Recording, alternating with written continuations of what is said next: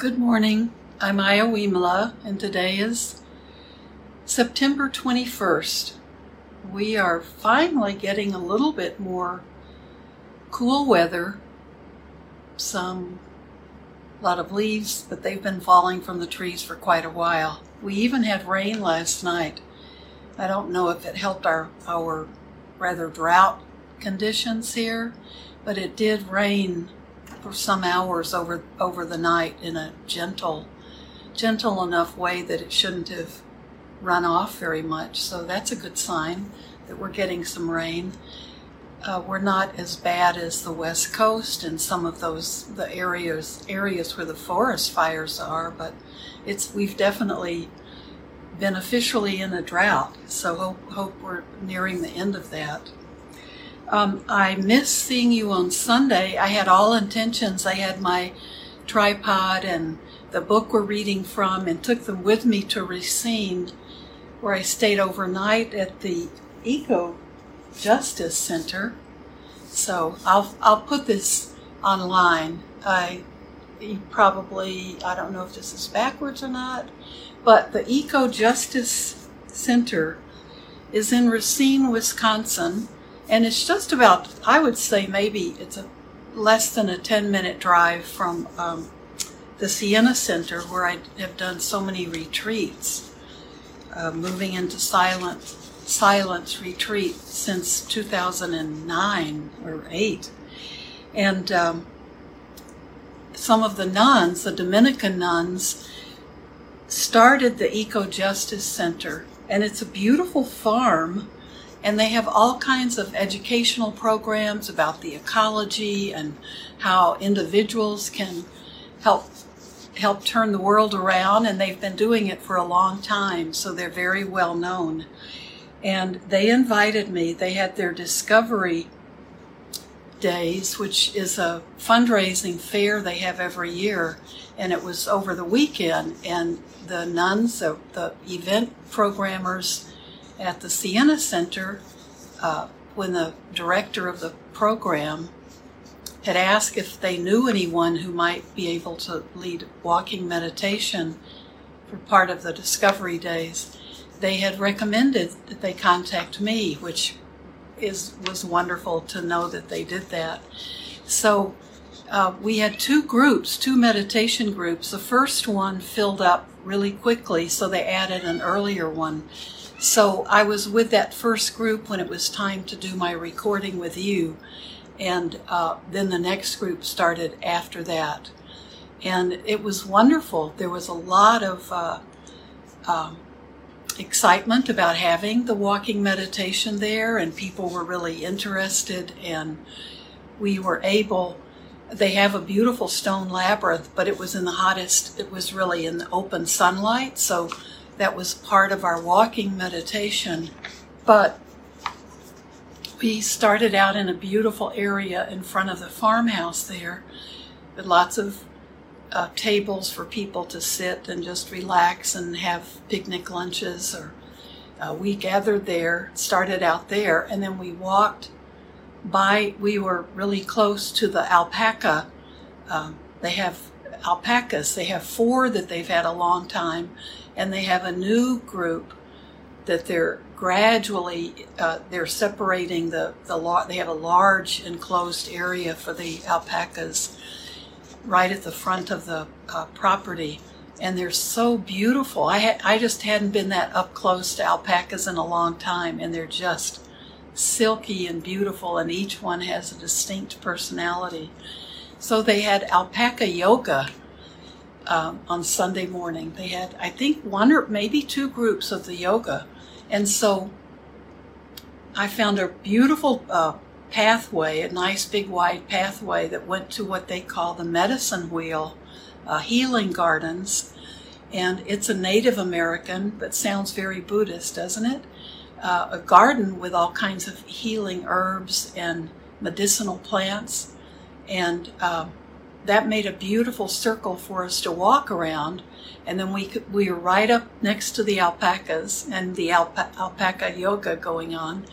So we got to see that vicariously. We got to uh, enter that experience. And then there was a nice long down one entire side that ran uh, the whole length of the alpaca enclosure that was uh, mowed, and we could walk that path for a straight path and then turn around and come back and went around the, the uh, medicine wheel garden. And then we walked through the, the woods and went to the um, stone labyrinth. And everyone also had an opportunity to do that. So I met a lot of wonderful people, the volunteers there and the staff, and they have college interns who live in the farmhouse when they're when they're there. And uh, I was a, I was able to stay in a little cottage like it was like a grand kuti, a meditation cottage. It had a screened-in porch and a little kitchen air kitchen, and um, that was just set in the woods, very close to the farm building. That was a, a little mini retreat for me, but uh, everyone there was so wonderful. And they have goats and guinea fowl and uh, chickens and alpacas and cats, lots of cats, and a big barn and an education building with places where they can do indoor workshops. And they're teaching people how to take care of the land and how to take care of their uh, their their gardens and different ways to grow things and different. I mean, just a fantastic place. And there was someone I had to leave before I, I got to see it who did a workshop on uh, uh, a demonstration on a, the spinning wheel, and I'm sure she was using alpaca wool. And people were selling things, and there were lots of uh, alpaca wool caps and my friend Marty said that the alpaca wool is just incredible. She has alpaca gloves, mittens that she treasures. So the alpaca yoga was quite different from what I expected. The alpacas are really tall animals. They don't they're they're slender, but I couldn't imagine them walking on the yoga group. But they the four of them who've been been there very long uh, are must be very comfortable with it because they're right in the field with the there were about in the first group maybe maybe 10 or 12 people in that yoga class. And they had the teacher had some music. And the alpacas just came in and made themselves right at home close to the people close to the fencing. And they had been standing watching us as we were doing walking meditation. But when the yoga group came Two of them were uh, were uh, lying down on their backs, looked like cats stretching, and uh, savasana pose.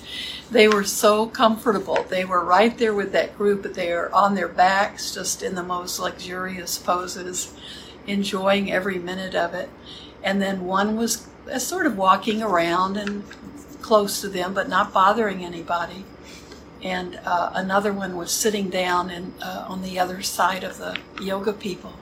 So it it looked it looked there no harm was being done to the animals or the people, and it looked delightful. And it was uh, the whole experience for me was beautiful.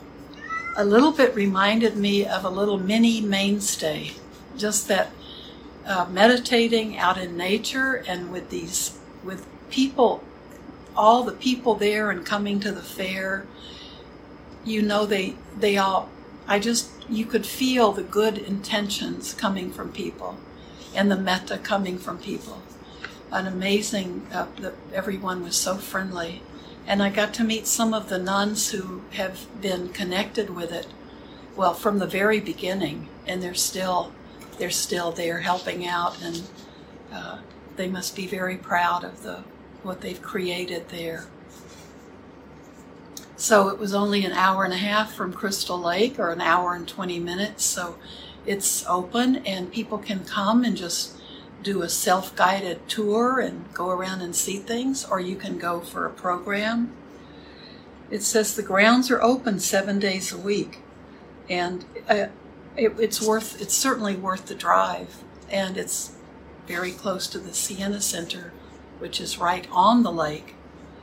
and I will put this up on my Facebook page. So, um, a true delight in being in nature and walking and doing that walking meditation is just feels like a perfect thing to do especially i mean these days it's it's it's has so it has so many other values i think even healing values for us that we don't think of ordinarily. So uh, on october 17th i'm going to be doing a program with a local therapist and we're going it's going to be an outdoor meditation. So i'll let you know about that too. We, we just picked that date uh, yesterday so now let's get back to our trip, to our pilgrimage.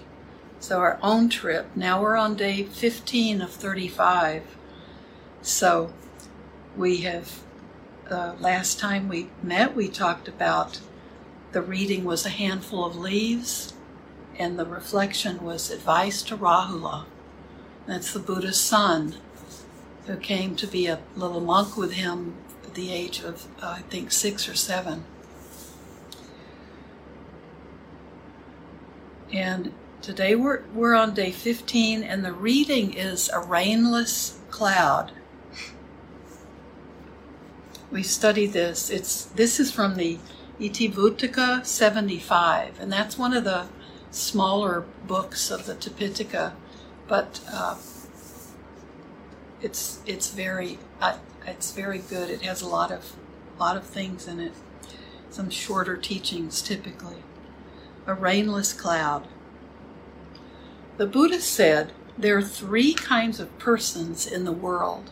What three?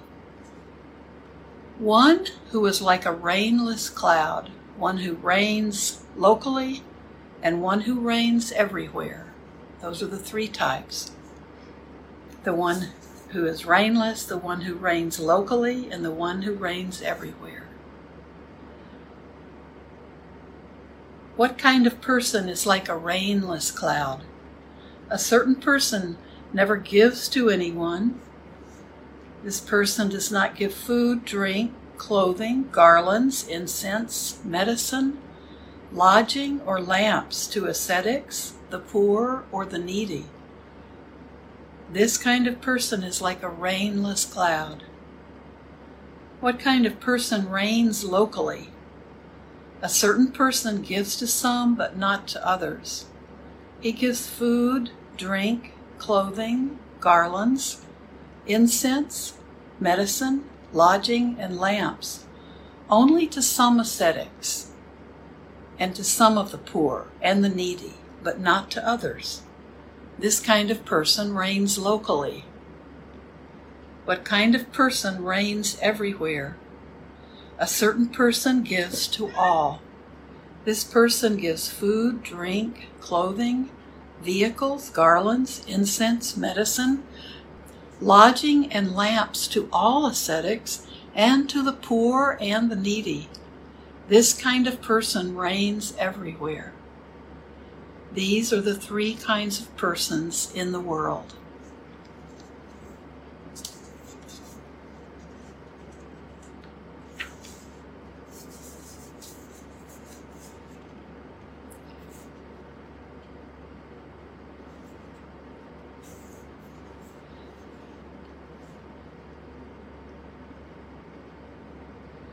And the reflection, and we can all sit and be in meditation posture and just let this be a reflection. Let it bounce around in your mind if you like, or it might you might want to just listen to it and then let it go and just sit.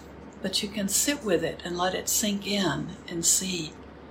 It's a it's a, a it's a little severe, but it's about the world it's from the Majjhima Nikaya 82, so those are the middle length discourses, number 82. The four Dhamma summaries. The world is swept away, it does not endure. The world offers no shelter, there is no one in charge. The world has nothing of its own. One has to pass on, leaving everything behind. The world is insufficient, insatiable, and a slave to craving.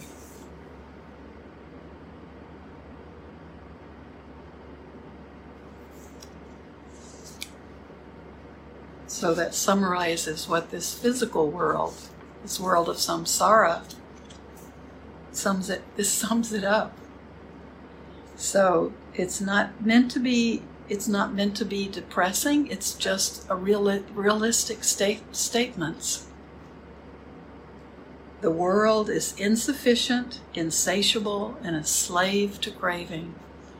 That we probably all see and experience and uh, are working on all the time to not be that's when we talk about not being part of this world but living in the world living fully but seeing it for what it is so why don't we sit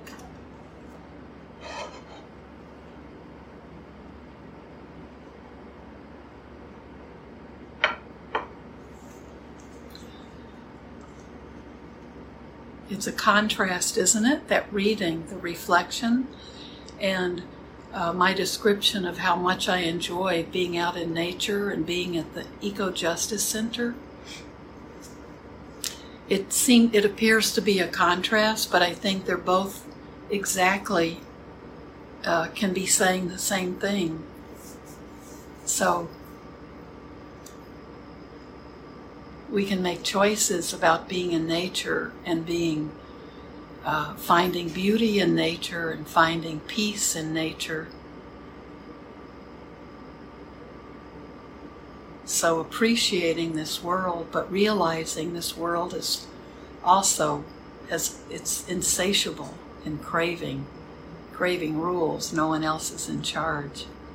So we have to create our own way of being in the world.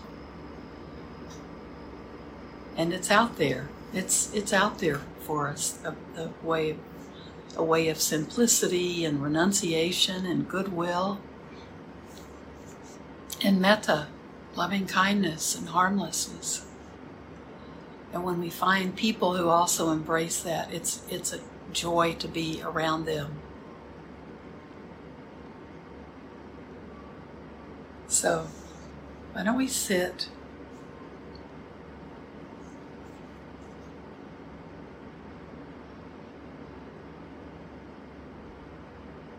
Lift your spine up, even if you, you might be on your back. You could be walking right now, or sitting, or sitting on the floor. But feel your spine lifting up. It just it feels good. It gives your lungs more room to breathe and it gives you a really good way to support yourself. Let your let your spine lift you up and support you and you can relax. And work with your own body.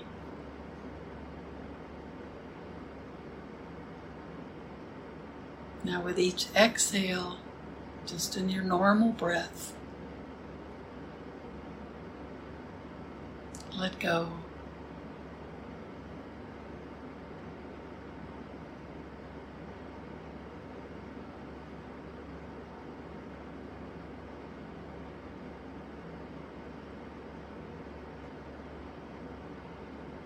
Breathe in.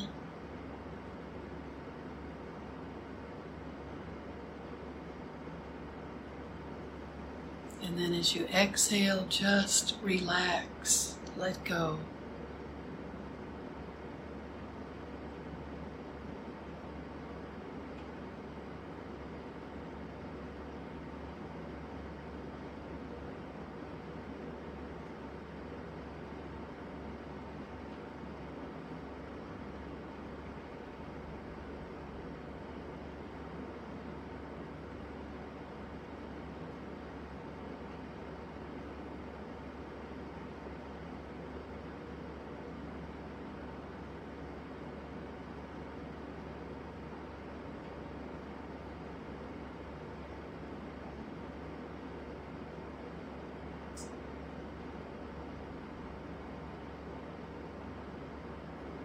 You can be aware of everything.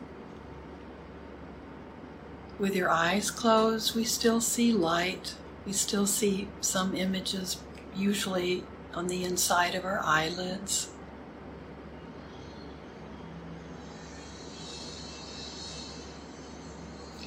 We hear sounds. They're totally redoing the asphalt uh, parking lots at our apartment complex. So you may hear a lot of those sounds even coming in through the closed door.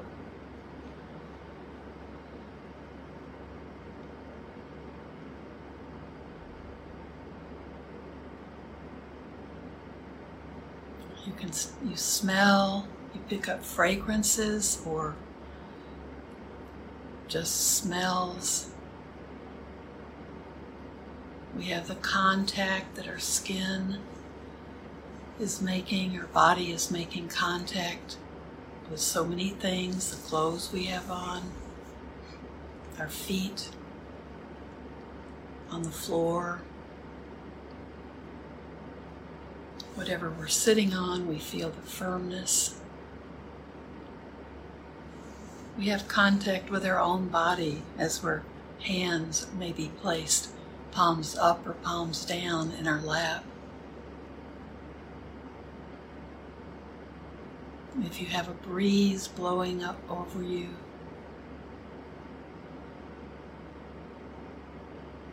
the air brushing your skin.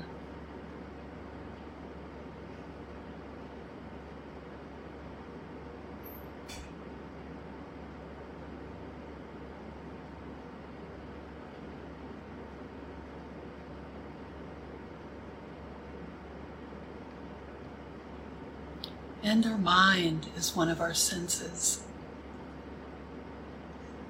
And we usually experience that with our thoughts. So let your, your thoughts arise. Don't try to hold them back. Don't try to judge them or think, oh, that's not the right thought to have right now. Just be aware of the thoughts arising we don't control that, but you can control your attitude towards them. You can decide if you're going to pay attention to them or start creating stories from a thought, which we do so quickly. Or if you're just going to notice there's a thought and let it come you might make a note of the kind of thought it is.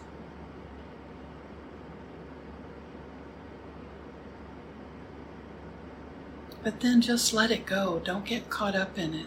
Don't begin uh, analyzing your thoughts. Just allow them to come, then allow them to go.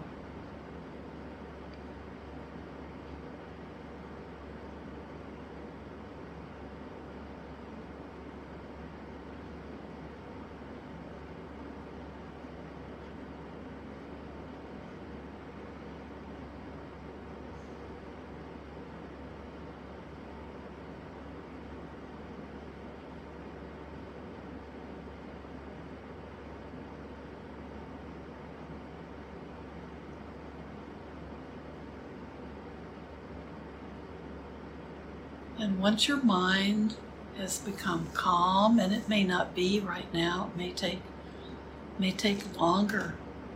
When your mind becomes a little calmer, imagine that it's a pond and it starts out kind of muddy, lots of things jumping around in the pond, little turbulence from wind blowing across the top. And what we want to do is see our mind like that pond. And as we slow down,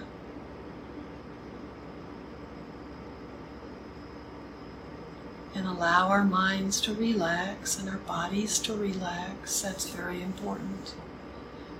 Our pond just becomes uh, smoother on the surface and everything in that pond begins to settle down to the bottom. And eventually it can become very clear.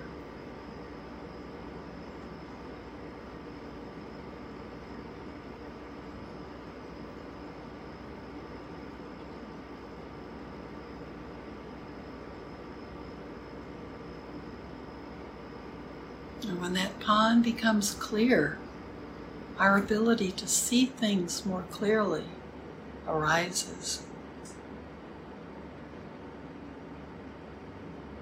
All of that stuff that gets in our way is settled down.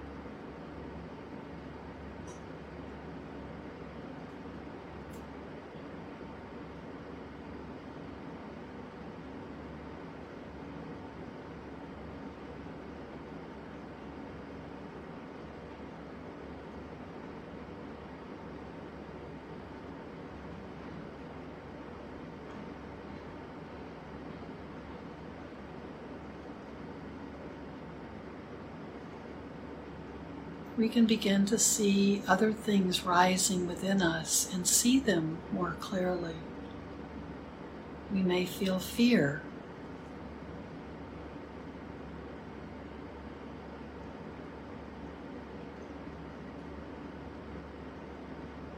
We may feel anxiety arise, or we may feel like we've been living with anxiety for a long time.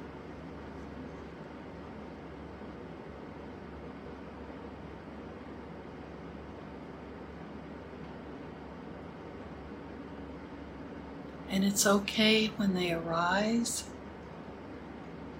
It's good for us to see these things. We don't want to keep pushing them away from ourselves. We don't want to keep pushing them down into the muddy, muddy pond, hoping they'll just go away that way. They won't.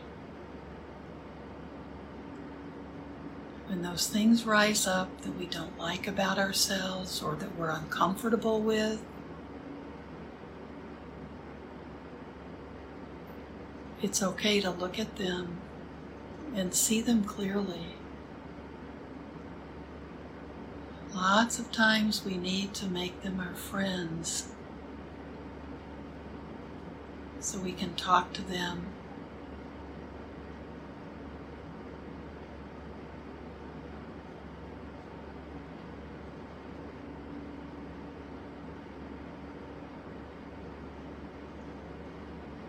What do you what are you afraid of? Why are you worried?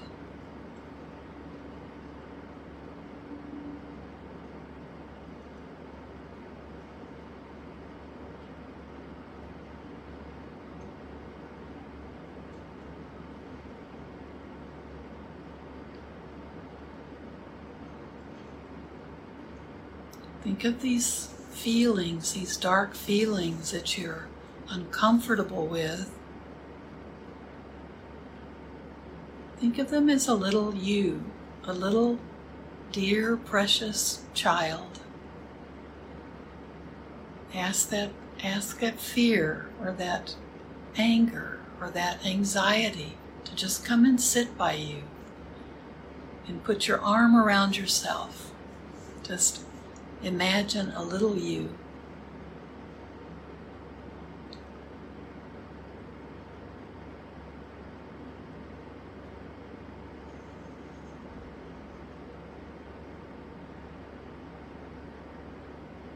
and see if you can comfort yourself that way.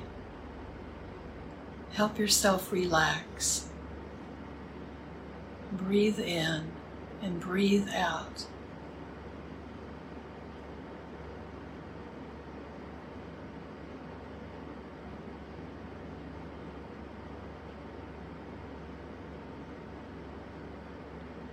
And know that the fear, the worry, the anxiety is just a part of you. Just that something that is hard to address. But if we hide it in the dark, if we push it down, we never get to work with it, or it comes up in inappropriate times. It comes up when we least expect it and we can't work with it.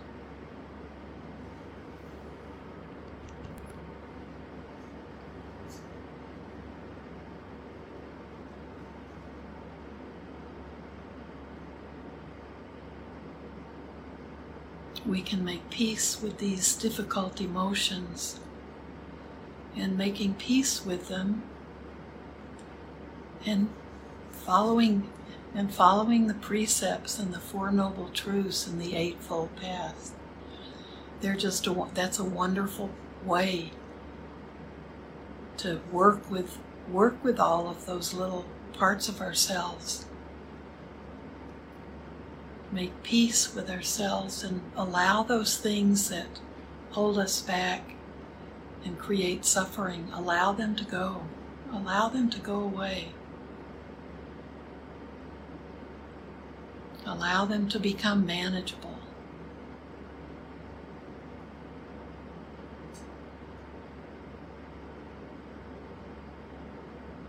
It comes from doubting ourselves,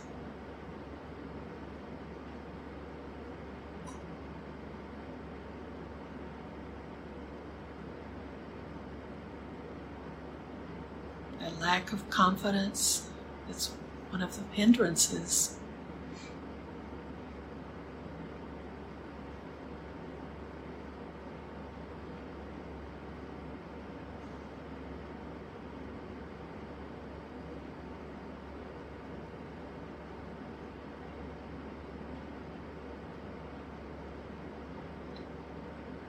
So you can Put your arm around your little self that's full of doubts or full of fear or anxiety. And I like to call it, just say, they're there, they're there. comfort, comfort that part of yourself. It's not permanent, it's not going to last, it's not who you are.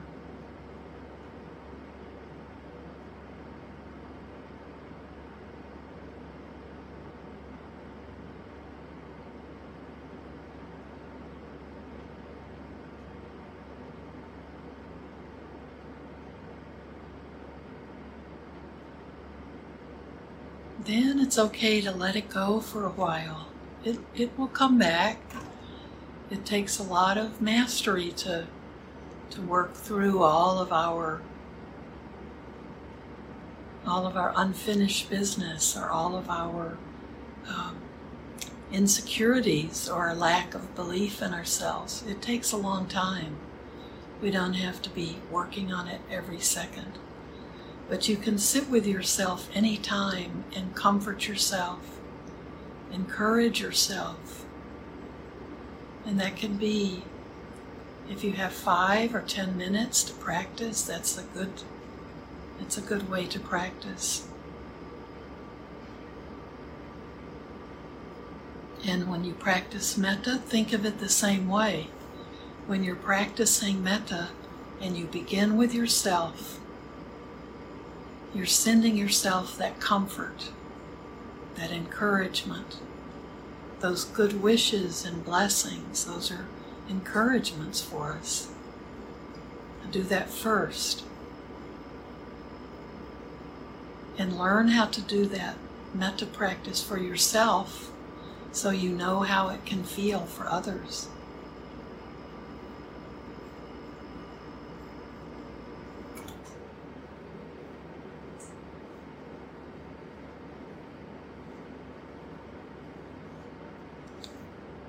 So our time is way over. Uh, so thank you. May everything you do, may everything all of us do or say or think today be done for our own benefit. May we be aware that it's also being done for the benefit of all other living beings.